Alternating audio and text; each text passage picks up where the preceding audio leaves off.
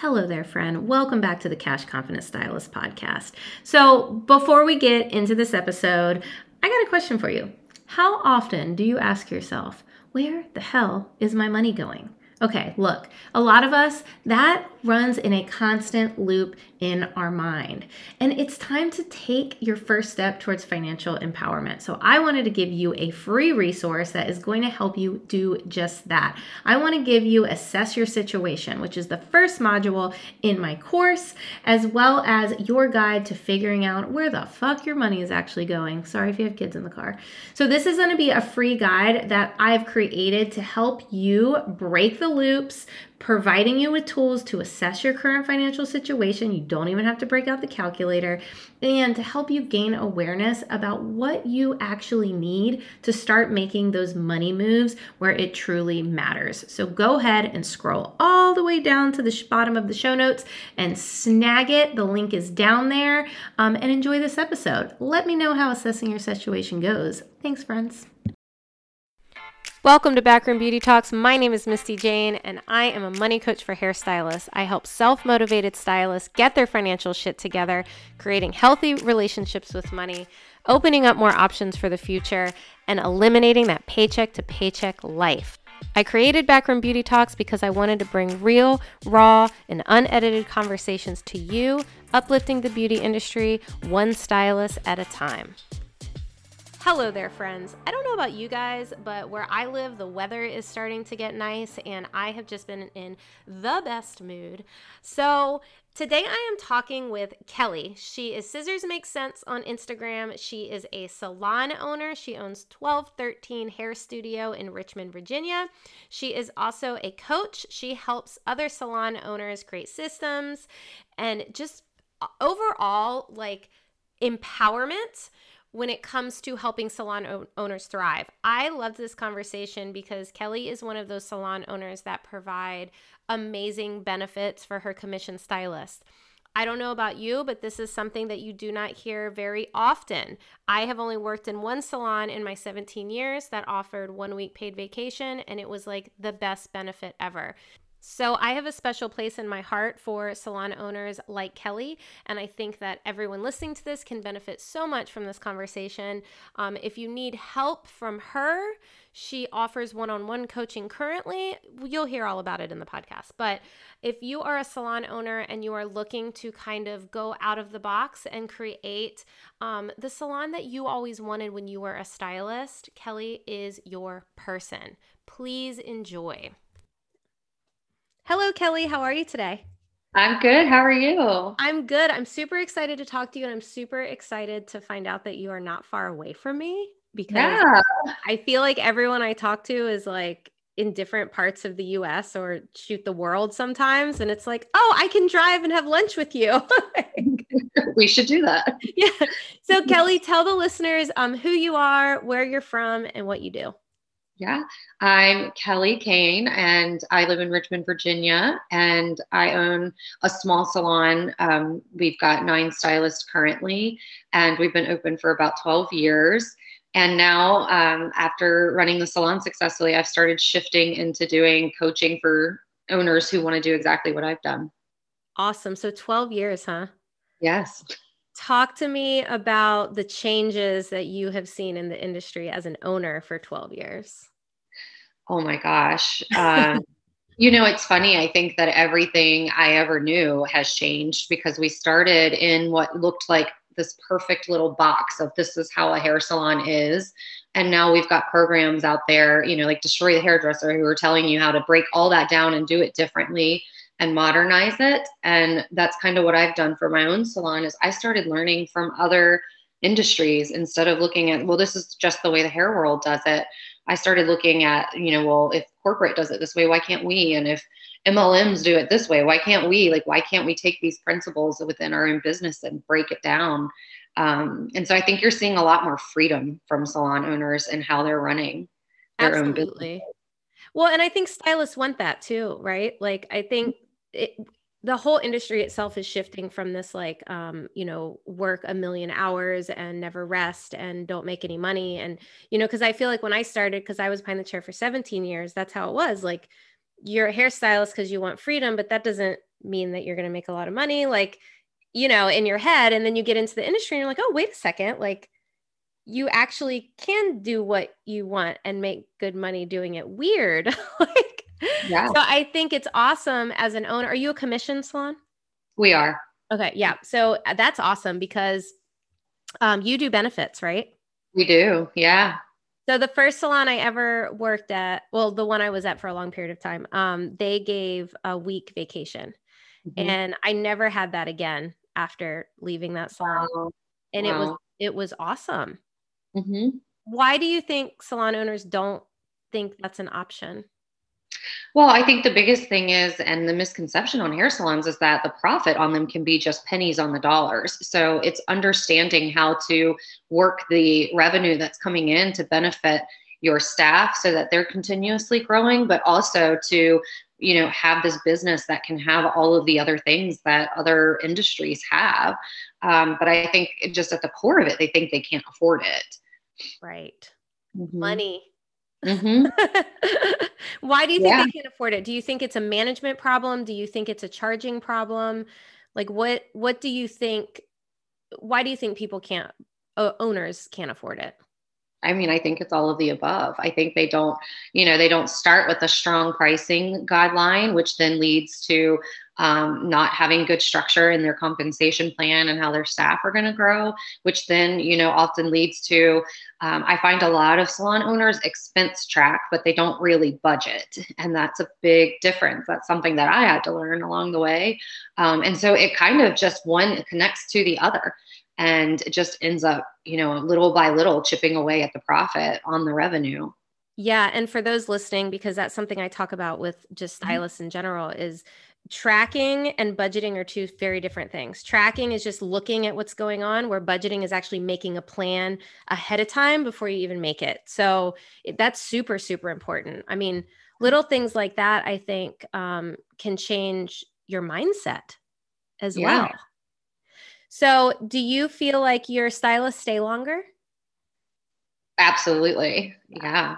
Yeah. And I had kind of a transition period halfway in where I pretty much lost my entire team for life choices, not necessarily because they were unhappy, but you know, there was one having a baby, one that already had children was having a hard time balancing, one that was moving, you know, it was all these life changes all at once.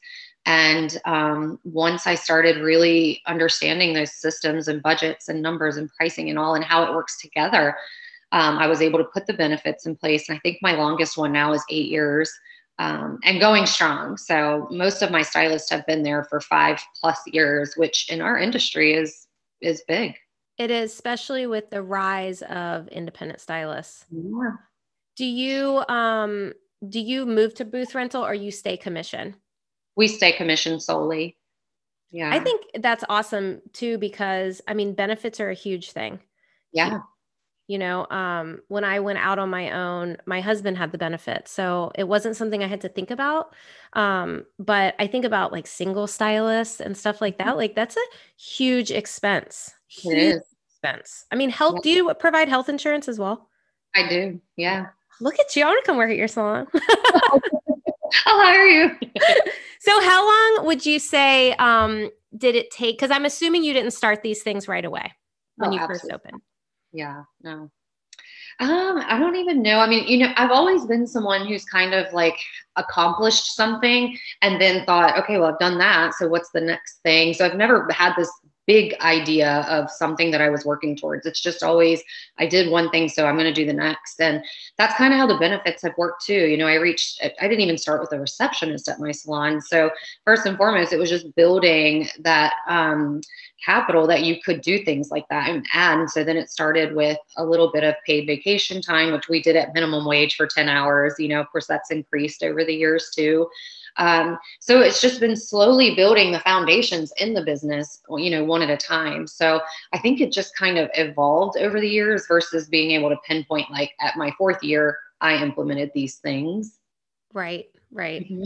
Do you think that um, that I know that in one of the posts that you made recently um, about the things that you offer your stylists, mm-hmm. um, that you said not everyone's motivated by money.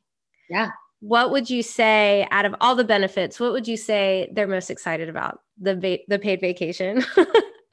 Actually, you know, for my staff, it was health insurance. That was really important to them because getting it on their own was way more expensive. And then as a company, you know, I have to match half of the lowest plan. So they're getting half of it paid.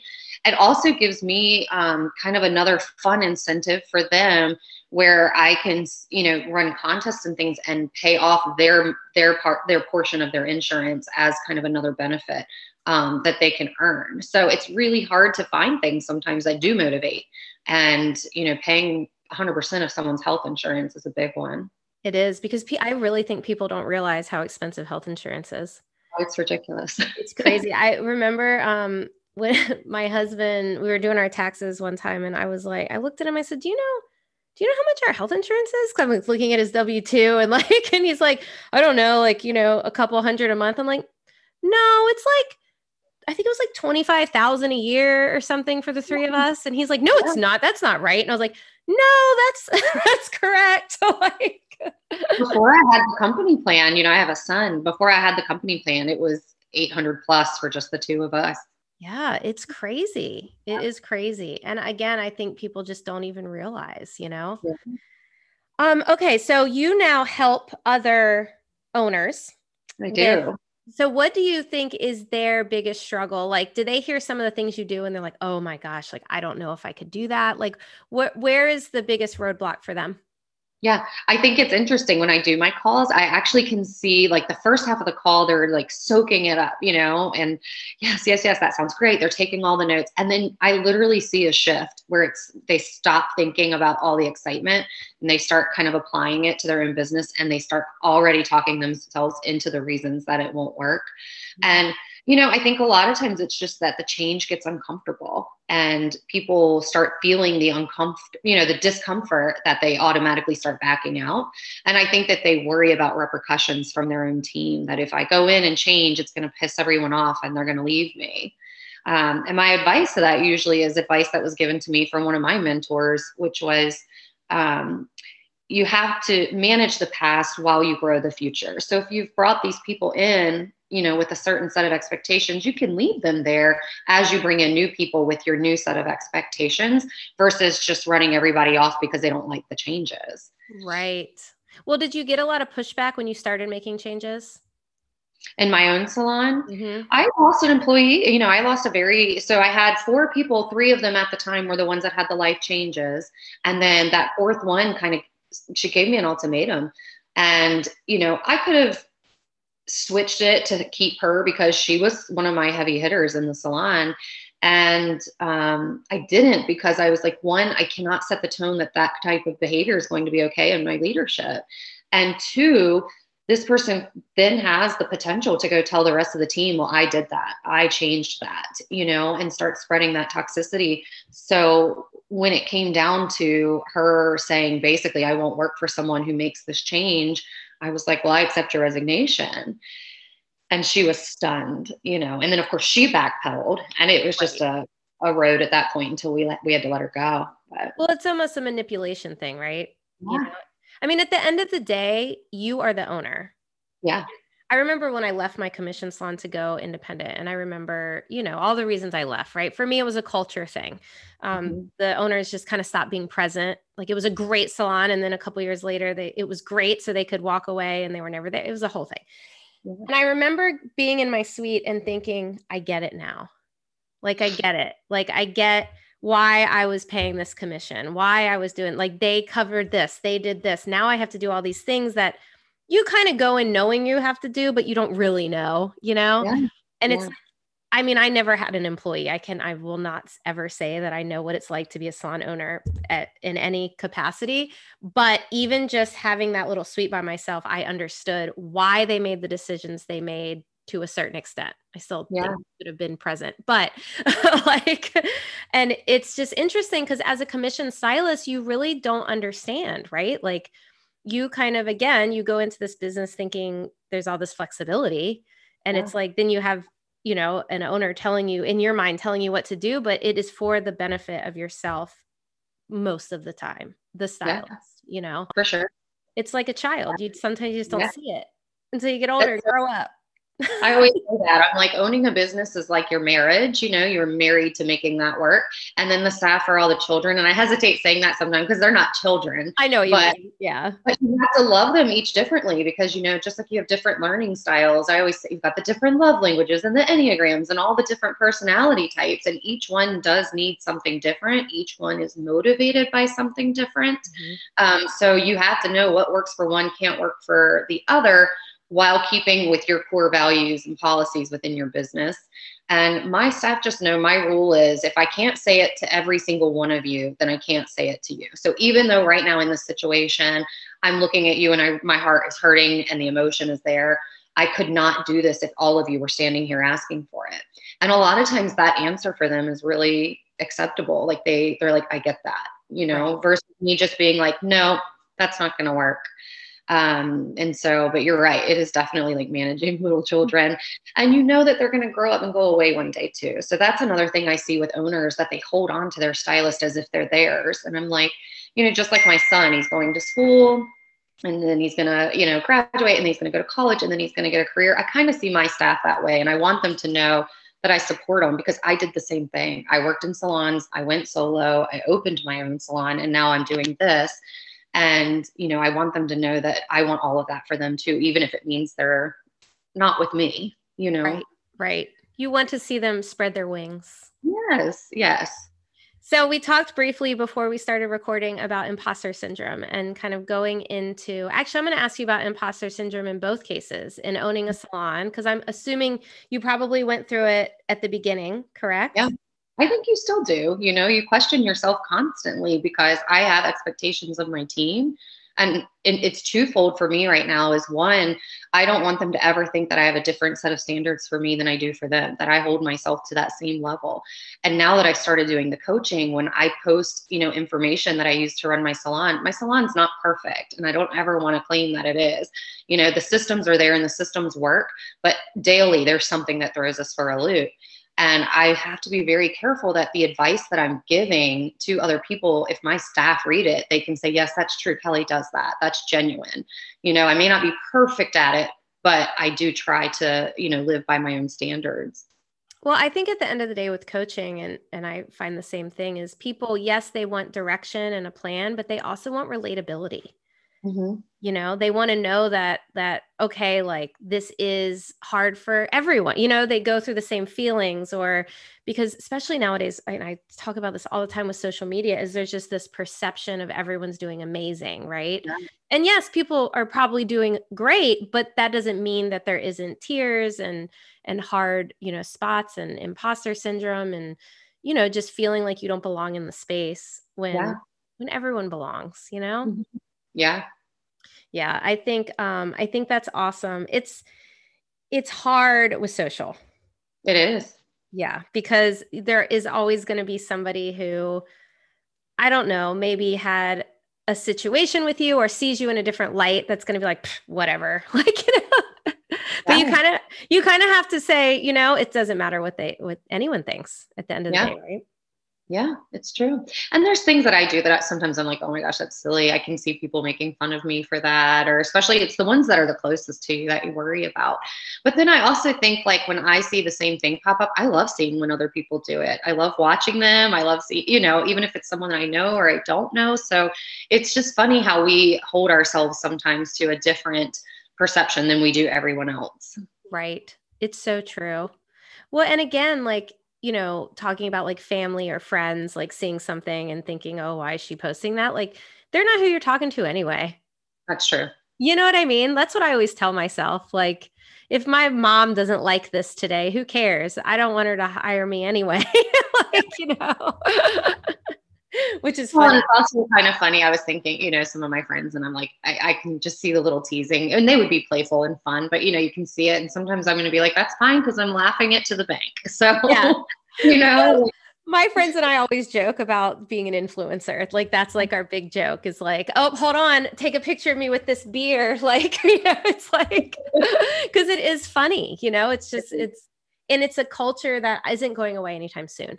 Yeah you know so do you push your stylist to be present on social media like is that part of your yeah I don't push them because you know it's kind of going back to how each kid is a little bit different. You know, I have a, a stylist in my salon who runs Instagram like a full time job, and it pays off for her. Um, I have others that you know they're moms, they're busy, they they already have a strong clientele, so um, obviously you always want to bring in new guests, but she's not in a position where she's got big gaping holes, and she's she's happy where she's at. So um, they all do post work that they're proud of just simply because they're proud of it you know? Um, but not not all of them run it like a full-time job and and i'm okay with that. I want them to their you know i want them to look at it as also their business and um, have a little bit of that freedom in it even though they're in a commission salon well, I think that's good too because when social media kind of first started becoming a thing in the in the salon industry, like I know sty- or owners would actually get upset if people would post things under mm-hmm. their own name and not tag the salon or not, you know, and feeling yeah. like they were trying to build something outside of the salon, which was really, it's interesting to think about now.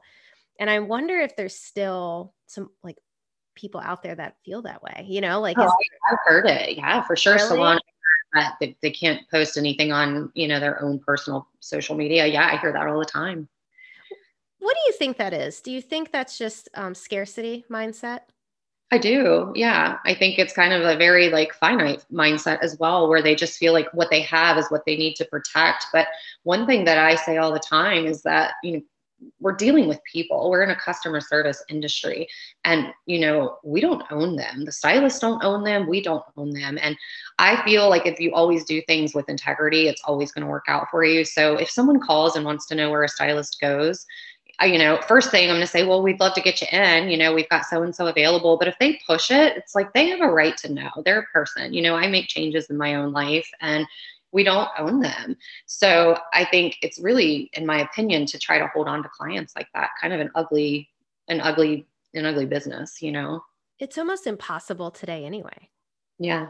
You know, it's like one quick media, yeah. search and it's like, oh, there they are. Yeah. So um, let's talk about coaching. When did you decide that you wanted to start helping owners? Yeah, it's been a couple of years um, that it all kind of started. I put my, you know, toes in the water, and for personal reasons, I kind of backed out, and then I put it aside for a little while, and then I came back to it. Um, but I was teaching for other companies. You know, a lot of times I was doing color. Um, you know, on their curriculum, it'd be about an hour and a half of teaching, and I was required to do this Q and A and it would always come back to questions about my business and my salon and eventually i was like you know I, people want this and people need this and there were a lot of salons that i walked into where I never found that one that actually inspired me. And I don't mean that in a bad way, but it was just there's a lot of people out there who are really good hairstylists that think the only natural jump is to own their own salon and they just don't know what they're doing. Um, so I think, you know, just finding myself in these conversations over and over and over again made me think I could really put a packaged program together. So two years ago, I started writing a book, and um, that's almost almost a completion. We're just in kind of those publishing design phases now. That's exciting. Yeah. Do you have I'm a very- name, or is this a secret? no, it has a name. It's Scissors Make Cents. Um, awesome. And you know, the Instagram and all that changed to match that. So, yeah.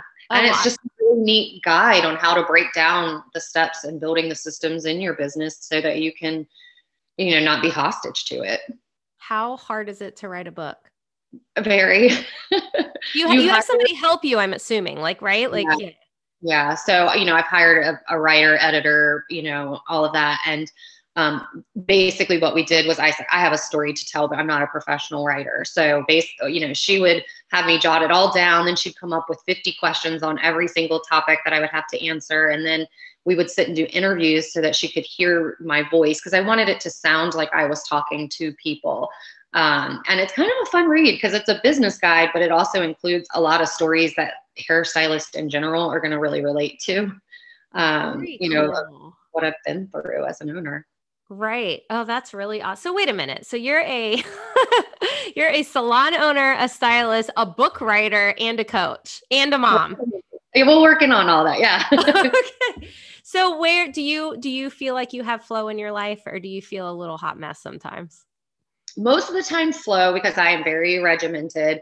Um, but I would I, I would say the core of the day is you know it's got a nice flow, and then the hot mess just kind of borders it. You know, so there is always a little hot mess in there. well, being regimented, I mean, you can't plan what's going to happen, right?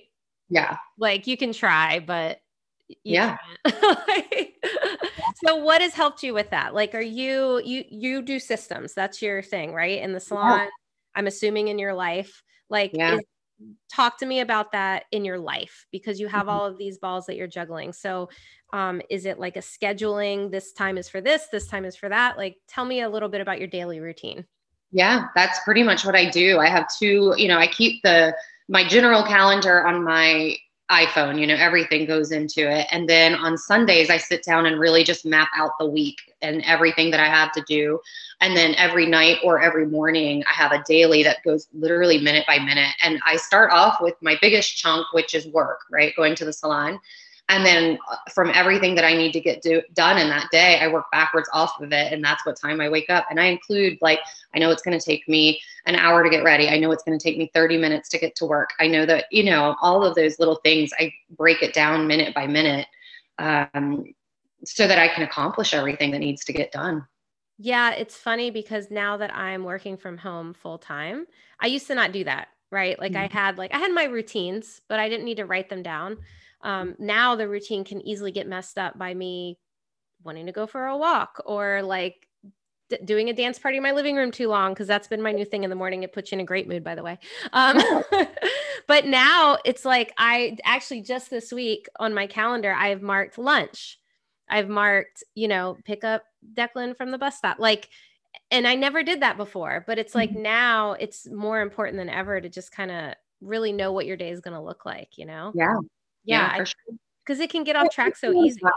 Yeah, for me, it keeps me on time, you know, because if I have meetings or appointments or this, that outside of that, you know, I expect my clients to be on time. So it would be rude for me to not be on time. And I think just my humble opinion that when you're late, you know, consistently late, not emergency late, um, I think it's rude, you know. So it's important to me that even down to the minute that I'm driving, or you know, I will even put in 30 minutes to like enjoy my coffee and do my morning scrolling or reading or whatever it is. Yep. Yep. I add it all on there, and some days I can wake up at eight and get it all done, and other days I'm backing up to like 4:45, 5 o'clock if I want to get everything done that I want to get done.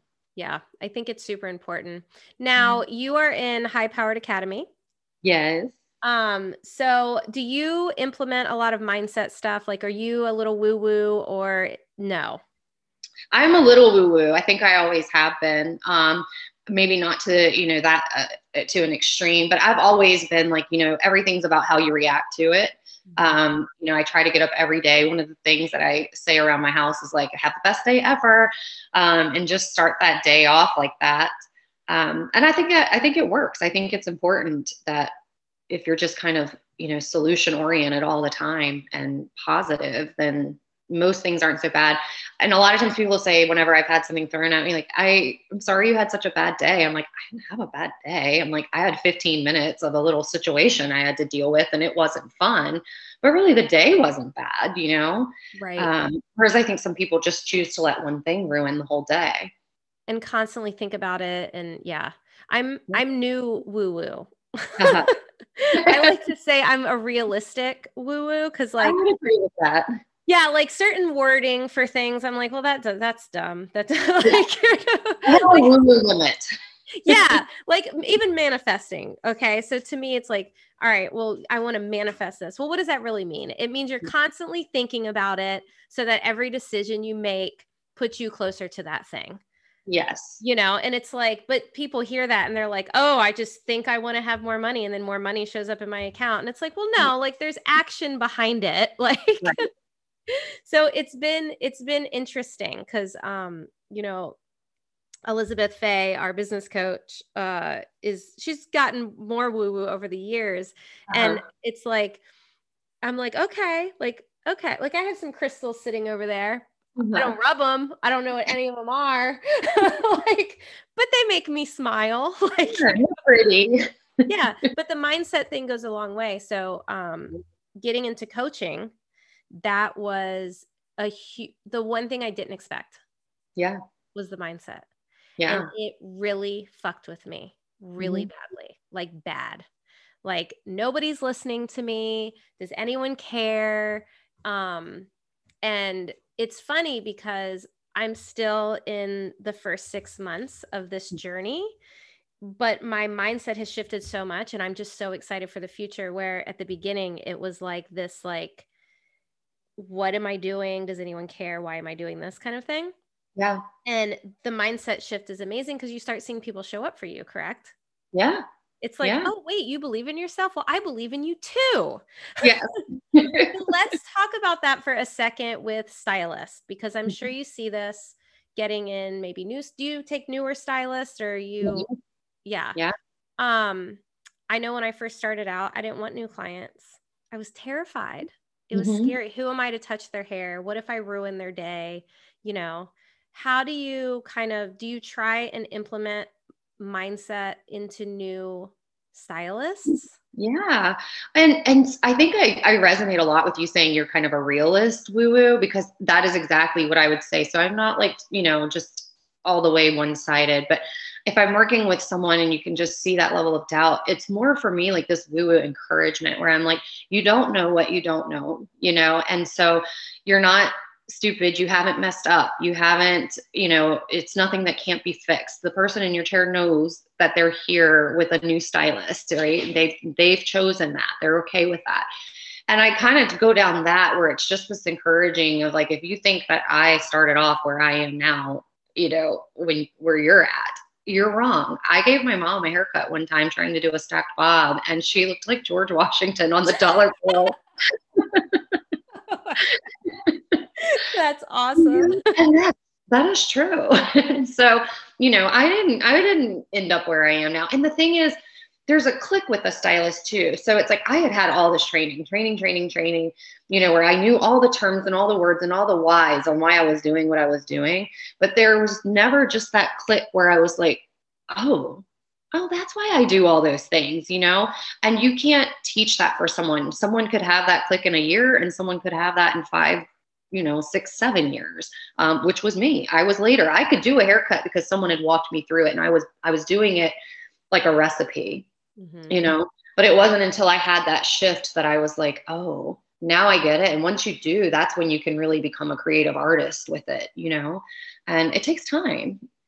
Yeah, absolutely. Um, formulation was the one for me that like I could take a million classes, but until I like played with various, like did it myself on hair, you know, and made Yeah. mistakes and learned from those mistakes, that's when I would really understand.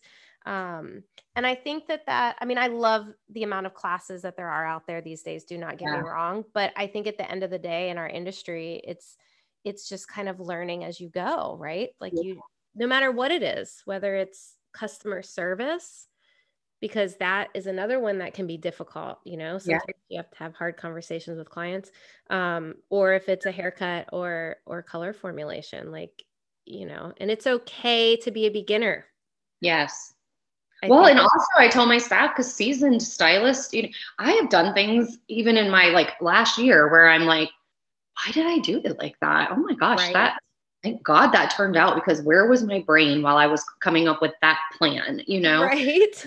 I've had times when I'm like, you know, this just isn't what I this isn't what my goal was. I'm gonna have you come back because I I can't send you out of here. And the client's like, it looks great. And I'm like, no, it doesn't. So I also let them know, like, even, you know, me being someone who's been in it for 20 plus years, I still make mistakes. You know, I still mess it up sometimes. I still have something else on my brain that made me not think as sharp as I should have. Um, and I think when you're willing to like relate to them like that and say, like, I, I mess up too, it helps them find that ease in what they're doing. Again, it all comes down to relatability, right? Yeah. Yeah. Yeah, I I think um I think it's interesting because nobody wants to mess up in anything. No. You know, I don't want to mess up. I don't want to quote unquote fail, but you know, you always learn from it. And I think Mhm. that's where the mindset comes in. Yeah. You know, looking at it and going, okay, like next time I know I'm going to do this different. And then you kind of move on and don't let Yeah. it paralyze you. Tell me what your biggest mistake was as an owner. Oh my gosh. Like we we need a bottle of wine and a whole um oh gosh, biggest mistake. Um, I don't know how personal we want to get. I, I hired my husband, now ex-husband. That was quite a mistake. Oh so, no. yeah. Um, he said be vulnerable. That one got me in a lot of trouble. But um, you know, it's hard to even say biggest mistake because I just think along the way you have these little things that just don't work. And so then you adjust and you make them work. So I don't know if I have anything where I'm like, this was big, this was massive, other than the the husband failure. But um, yeah, you just make little mistakes along the way and say, okay, that didn't work, and then you adapt to it and and move on. Right. Nothing to dwell on. Yeah. Would you say that's what makes an owner successful in a salon? I think so. Yeah, I'm trying really hard to not be reactive, to try to keep your emotion out of it.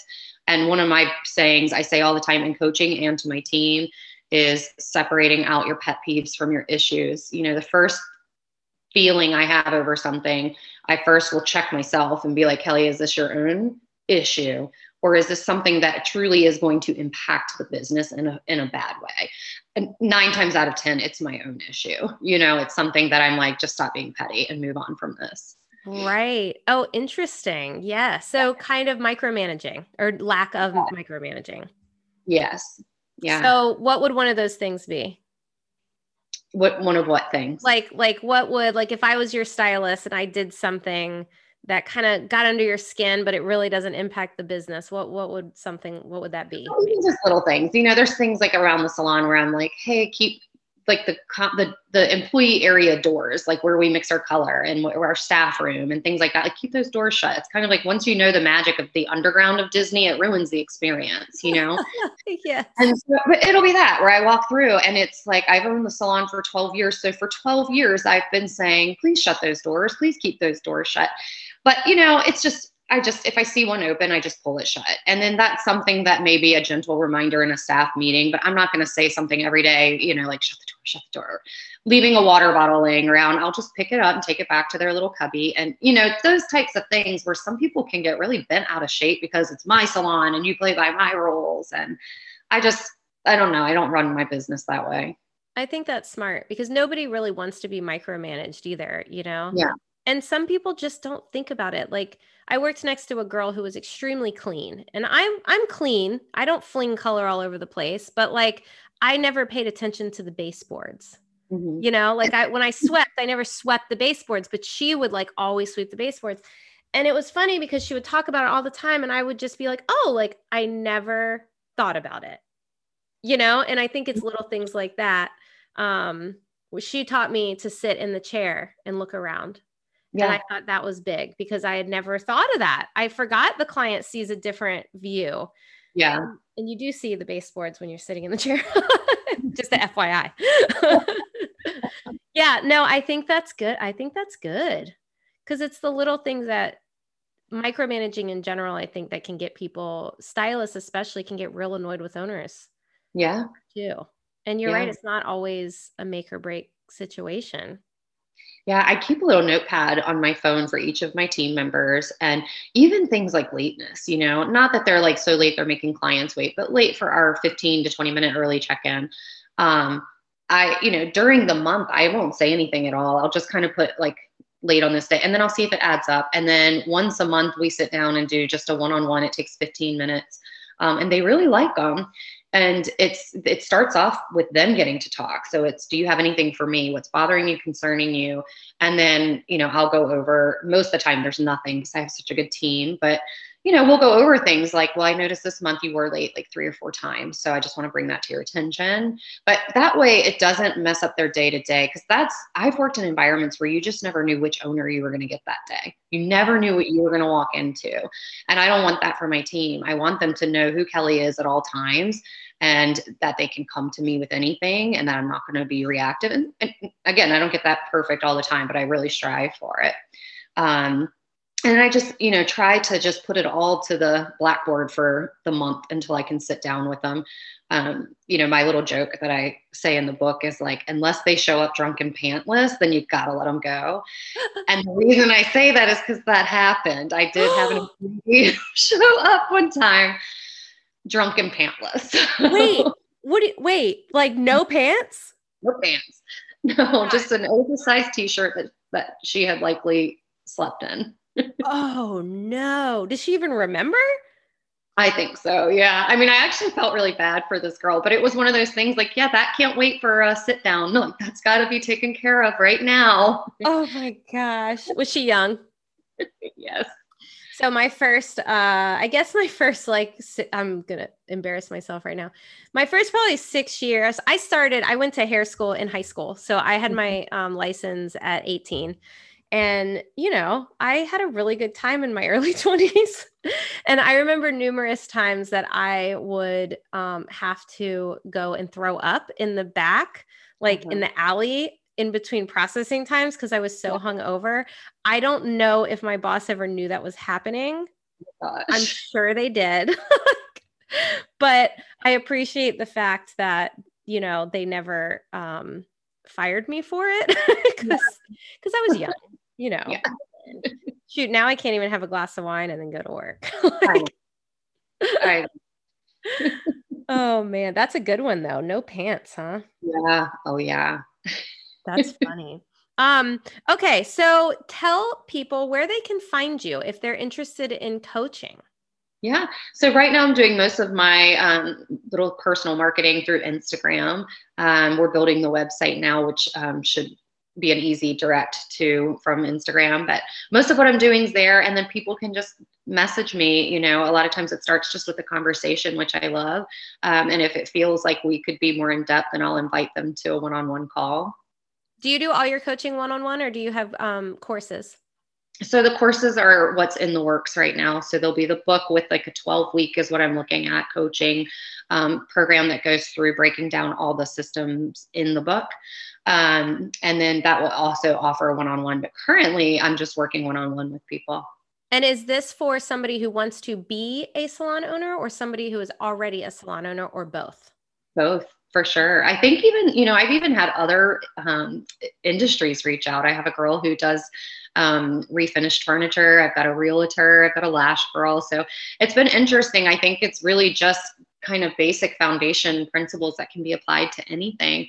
But uh, specifically, my story would be for hairstylists, um, you know, want to be salon owners or salon owners who are struggling. Awesome. Awesome. Yeah. And your Instagram is Scissors Make Cents, correct? Yeah. I love it. Cents like money. Yes. Always sense, but your scissors. yeah. well, Kelly, thank you so, so much. Thank you. These days and we'll do lunch. Yeah, I would love that. Have a good one. Thank you. You too. Once again, thank you so much for listening to Backroom Beauty Talks. This podcast would not even be possible if it wasn't for you, the listener. If you enjoyed it, please share it with a friend. Feel free to leave a review if you feel so inclined or post it on the gram. Appreciate you so much. I know I say it every episode, but I cannot, cannot thank you enough for all of the support. And again, I will talk with you on the next one.